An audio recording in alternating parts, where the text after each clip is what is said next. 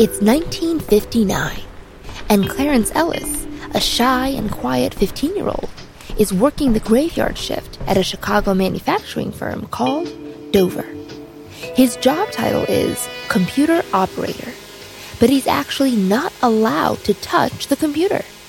The real reason they hired him? To be a night watchman, scare away vandals and thieves. But all that changes tonight. There's a problem with Dover's giant mainframe, an ILLIAC. The staff can't process the payroll, and people are going to get fired if it's not ready by morning.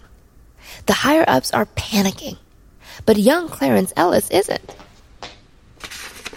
Turns out, that teenage boy has been reading computer manuals on all those graveyard shifts to pass the time. And he's mastered in his head the mainframe's thousands of vacuum tubes and punch cards. He lifts the hood, disables the parity check circuitry, and saves the day. Biographer Daniel Morse. He was immediately considered a member of the ILLIAC team at Dover. He was allowed to use the computers and learn more about them from that point forward, and even teach many of the staff. So there was something special about this particular 15-year-old, and he wasn't about to squander that potential either.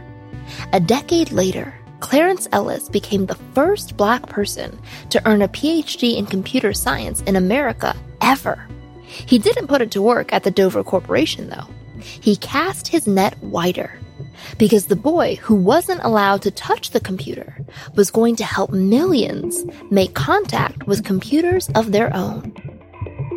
I'm Saron Yitbarek, and this is Command Line Heroes, an original podcast from Red Hat.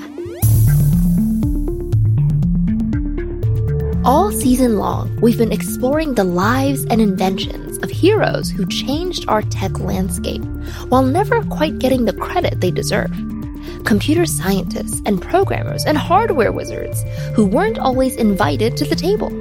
And this episode, we're focusing on someone who didn't just earn himself a seat at that table. He invited the whole world to join him too. That teenager from the south side of Chicago was going to deliver the collaborative software that got all of us working together. If in your office, you as an intellectual worker were supplied with a computer that was alive for you all day and was instantly responsive to every action you had, how much value could you derive from that? In 1968, Douglas Engelbart delivered what was later named the Mother of all Demos. Stanford Research Institute was showing off a prototype machine that included Windows, hypertext, graphics, word processing, all the humanizing elements of computing that we take for granted today. Engelbart's demo became a rallying cry for a whole new age of computing. An age where computers stopped being abstract machines that only a few professionals could interface with. Instead, these computers met humans on their own level. Dr. Martez Mott from Microsoft Research explains how the Mother of all Demos inspired computer scientists like Clarence Ellis to look beyond the command line interface that had dominated their work. Hey, we can have a kind of like a different paradigm of computing. We don't have to kind of be limited to this command line interface. We can have a much more expressive and unique, much more understandable user experience. Mott points out that the changes Ellis witnessed back in the late 60s, the advances that humanized computing, were so fundamental they would shape tech for decades afterward. I'm pretty sure if you took someone who was using Windows 95 and put them in a time machine and they came out in 2020, the same kind of core tenets of how we interact with computer systems wouldn't be too different, right? The core ways of being able to move files around, be able to interact with different objects in different ways, all still pretty much the same. And that's really based off this really early work that a lot of computer scientists did in the late 60s and 70s.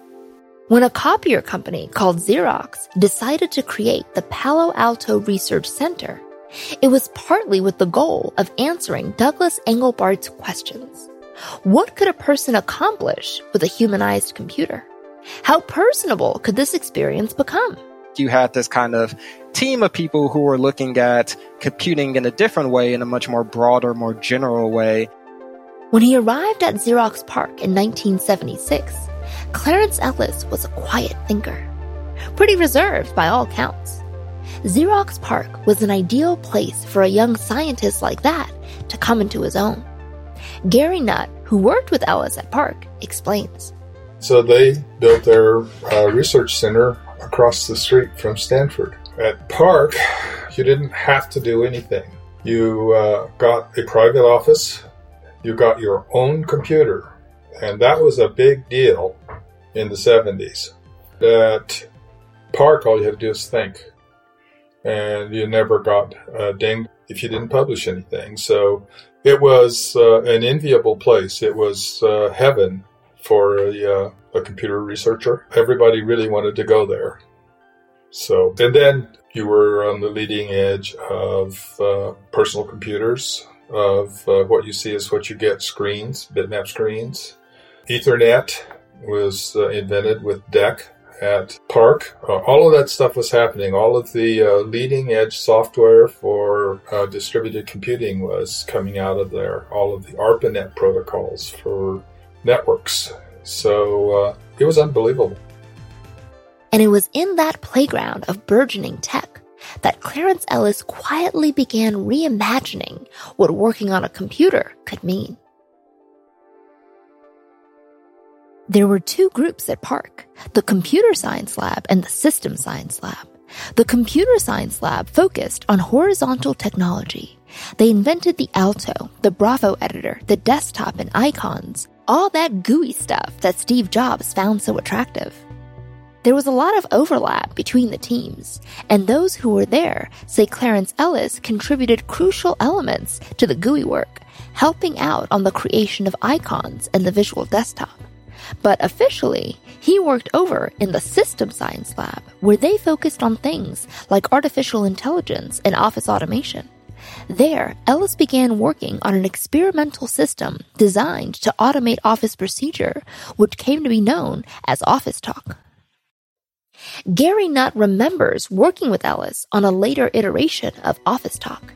He calls him by his lifelong nickname, Skip. It was going to be a new kind of system, and it was going to be based on a graphic model that users would automate their procedures. So, for example, preparing an invoice, we would write models of what the code would look like if a person were to try to automate that procedure. So we worked intensely for the summer on the modeling operation. Skip was the theory guy and sort of thinking about what were kind of strange ways that we could do this stuff, and I was building the systems. For example, this early attempt was tackling sending that invoice down a pipeline of computerized steps instead of wasting hours of human labor shuffling paper around an office. But they were scraping the surface of a much, much larger problem. When you start asking multiple workstations to coordinate their work, new technical roadblocks suddenly emerge.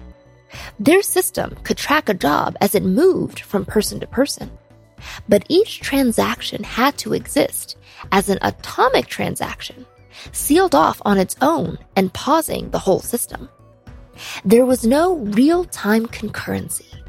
And that missing ingredient, the ability to co-edit in real time, was going to become the holy grail of collaborative software.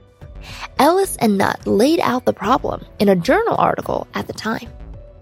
We were describing what the real technical problems were in collaborative systems to the computer science technical community. We were saying, look at guys, there's all kinds of problems here that need to be solved, and this is going to be a thing of the future. It's a big deal. By 1980, Gary Nutt and Clarence Ellis had both resigned from Xerox PARC, hoping to solve those technical problems elsewhere. For Ellis, that meant taking a job at MCC, the Microelectronics Computer and Technology Corporation. While the folks at Xerox PARC were chasing down the GUI that Douglas Engelbart had teased at the Mother of all Demos, Ellis was going to chase down another, more obscure part of that vision. Not a lot of people had noticed at the time, but during the Mother of all Demos, Engelbart had also shown a rickety, very early version of a collaborative real-time text editor. And that was the piece of the larger dream that Clarence Ellis was pursuing next.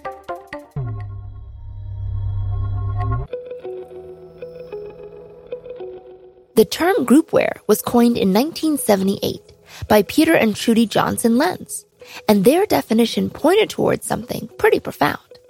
Groupware was going to create a computer-mediated culture. It would be, in their words, an embodiment of social organization in cyberspace. That was what Clarence Ellis was chasing when he arrived at MCC. But the roadblock was still there. Without an embodiment of social organization, where one person's actions interact seamlessly with another's, well, it wasn't going to happen. At MCC, Ellis dove into theory to solve the problem. How could multiple users work in a single space, a document for example, without having their actions interfere with each other? The breakthrough came in 1989, when Ellis and his fellow MCC colleague, Simon Gibbs, wrote a paper describing what they called Operational Transformation, or OT. A new algorithm was proposed that allowed for total concurrency control. In other words, with operational transformation, you can have multiple users editing a document simultaneously, and the changes wouldn't trip each other up. One user's changes would be transformed so that they no longer interfered with another user's simultaneous changes. It's one of those forgotten breakthroughs that today we hardly notice. Dr. Chengzheng Sun was a computer science professor at Nanyang Technological University and is now the chief scientist at Codox Corporate, a startup producing co-editing software. As a prominent OT researcher, he worked with Ellis and other groupware pioneers during this time. OT was the underlying technology for supporting real-time co-editing. Real-time require the users see each other's edits character by character in text editing instantly, not waiting for hours, days, or weeks.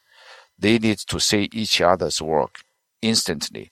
Fine-grained sharing is a requirement. It sounds pretty straightforward, but the implications are enormous. With real-time co-editing, new operations become possible. OT resolves conflicts among multiple operations that target the same piece of text.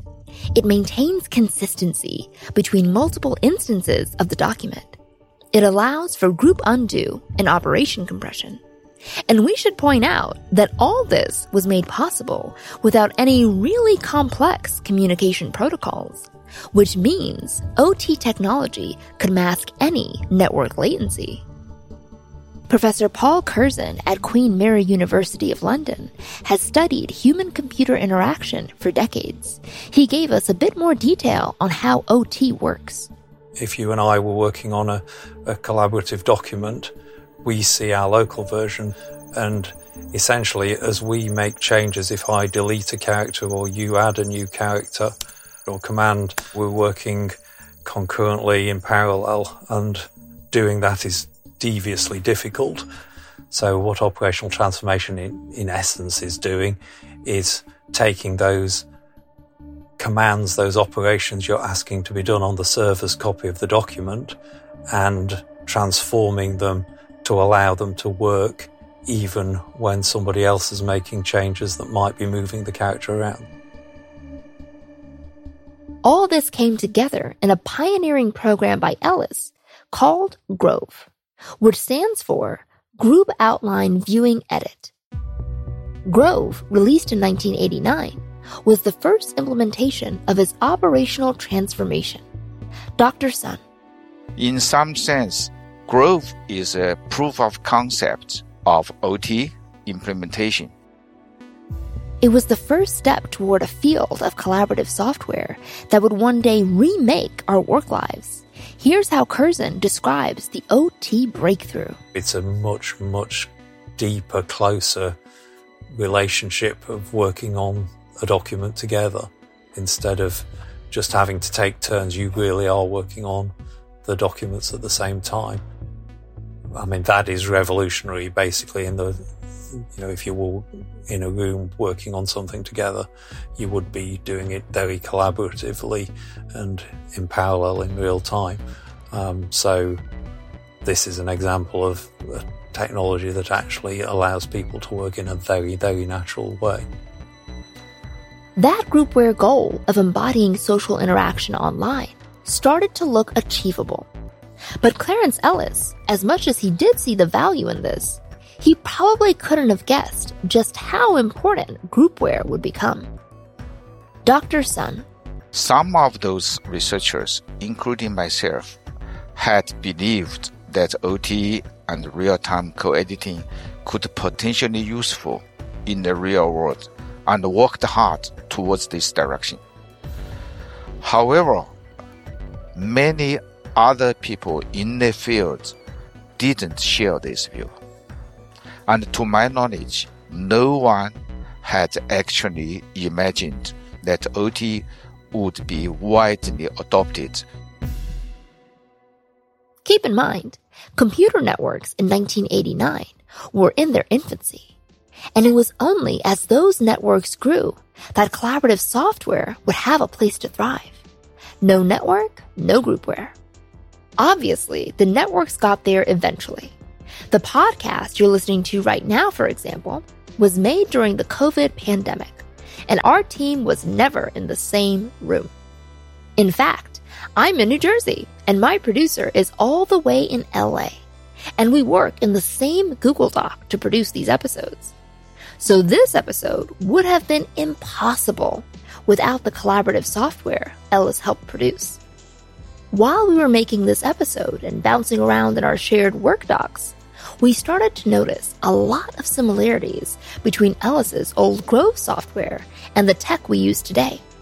I mean, on Grove, you could determine read and write permissions by user. You could tell who was in the document at any time because their faces and names were displayed. You could even access previous versions of the text. Sound familiar? To us, the Grove system from the 1990s looks a lot like Google Docs in the 2020s. And it turns out, there's a very good reason for that. Dr. Sun told us we were right to see echoes of Grove in today's Google Docs. Because, turns out, the operational transformation that Clarence Ellis used in Grove, that same idea was baked into Google Docs back in 2009. OT nowadays, in the form of different algorithms, is the underlying cornerstone of the vast majority of today's working co-editors, including Google Docs, among others.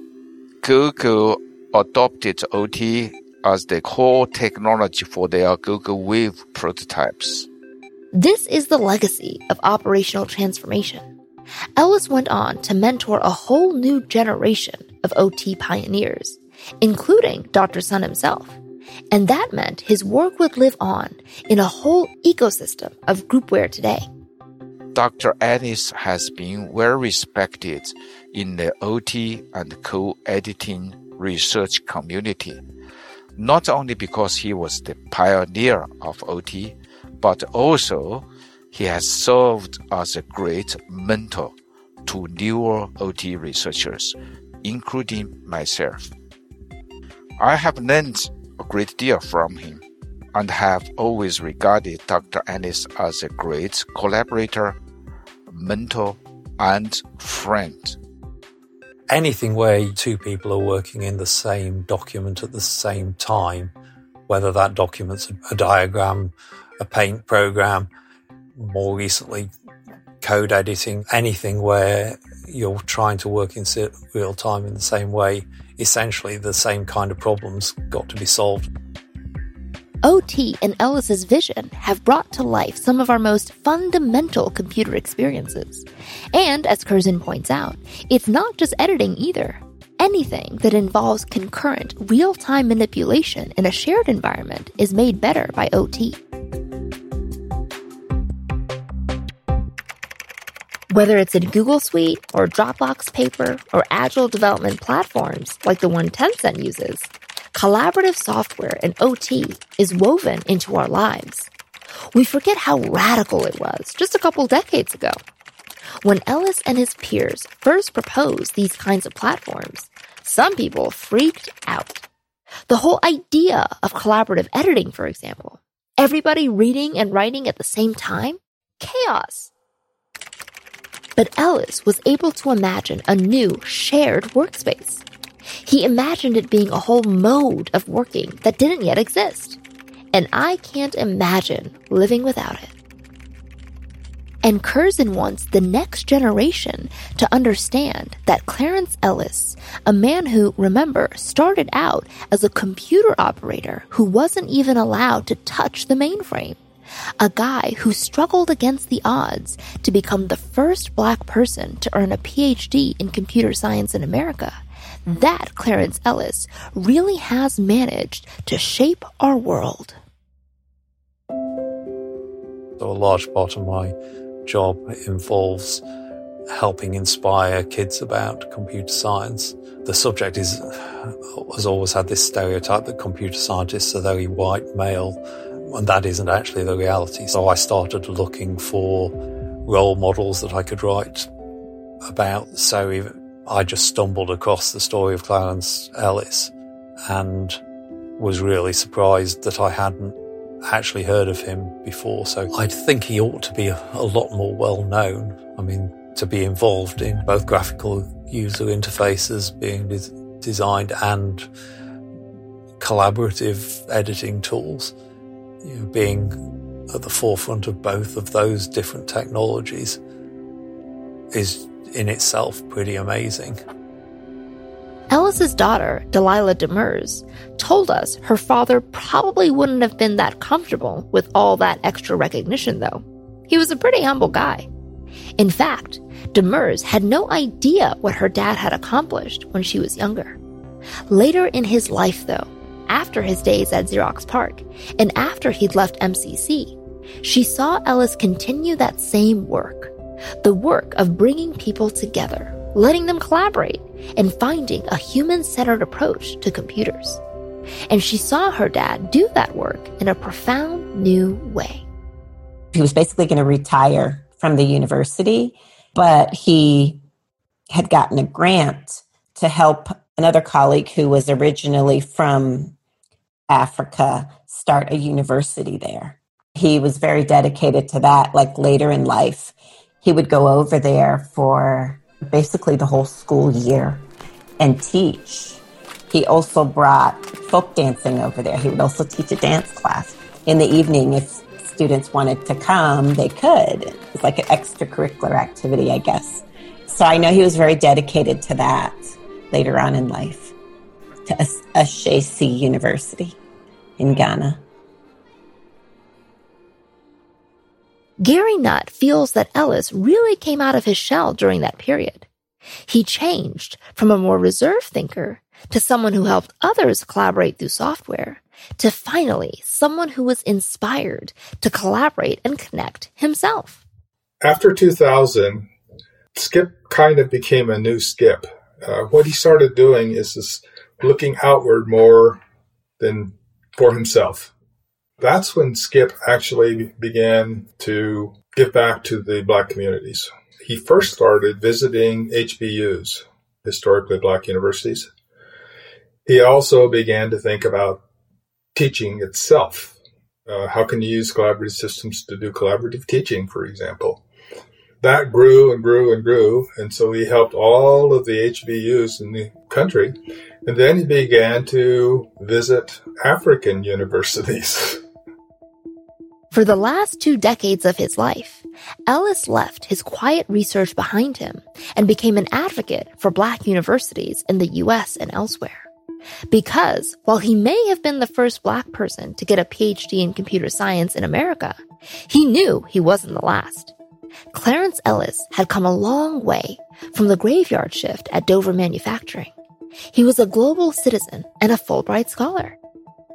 As his daughter mentioned, Ellis would fly back and forth to Africa, Ghana especially, the home of his ancestors. He wanted to keep lifting people up and bringing them together, a mission that had characterized his whole career. Then, on May 17, 2014, on a flight back home from Ghana, Ellis died unexpectedly at age 71. Oh yeah, and Ellis didn't just open up to the academic community. He made other connections in a folk community that some of his old computer science colleagues might never have guessed. So Skip had a whole other world, and we never found out about it until literally the day of his funeral. We thought when we went to the funeral that we were just going to be all full of computer science people. Well, we were way outnumbered by the folk dancers. So he loved the research and he loved the intensity of it. In the other world, he's a guy who's willing to try every new dance step and to get people to join in dancing. Clarence Ellis used to tell people, the computer is not just a machine. It can help someone. And that's what he was pushing for, right up to the end.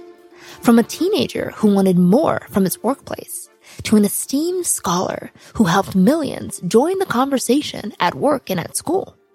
Ellis's story teaches us that there's always a way, if we try, for more people to get on the same page. You can dive deep into Ellis's original papers on operational transformation, along with lots of great bonus material on collaborative editing, over at redhat.com/command-line-heroes.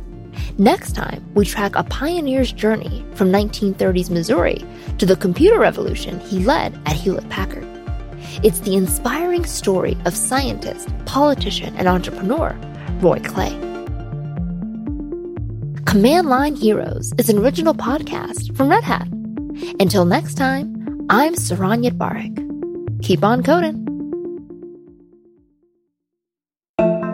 Hey, I'm Jeff Ligon. I'm Director of Engineering for Edge and Automotive at Red Hat. One of the most exciting things about edge computing right now is the potential to join forces with AI. There's so much data on the ground that businesses can use to improve services. But running sophisticated AI workloads at the edge is just not a do-it-yourself operation. You get buried in the details very quickly. Specialized hardware, custom-built this and that, workloads in the cloud and at the edge. How do you pick the right devices? What's the OS? How do you update everything? At Red Hat, we don't think those details should be where you have to focus. You can hand that complexity to us. Our edge solutions provide a consistent operational experience for even the most complex workloads, from the data center to the cloud to the farthest edge. Learn more at redhat.com/edge.